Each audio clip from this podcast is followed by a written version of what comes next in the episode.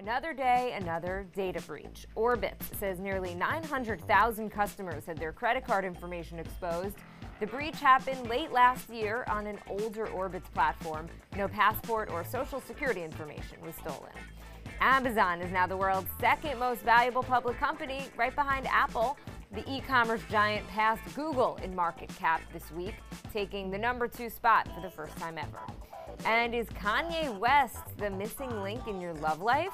There's a new dating site called Yeezy Dating coming soon. Requirement for sign up you have to be a fan of, quote, the genius of Mr. Kanye West. Taylor Swift fans are banned from the website. Eager daters can sign up now for early access. And a series of injuries couldn't stop legendary Olympic skier Lindsey Vonn from scoring a bronze medal at this year's Winter Olympics in South Korea. Vonn stopped by Cheddar. She told us how she deals with being in the spotlight and how she fends off social media trolls.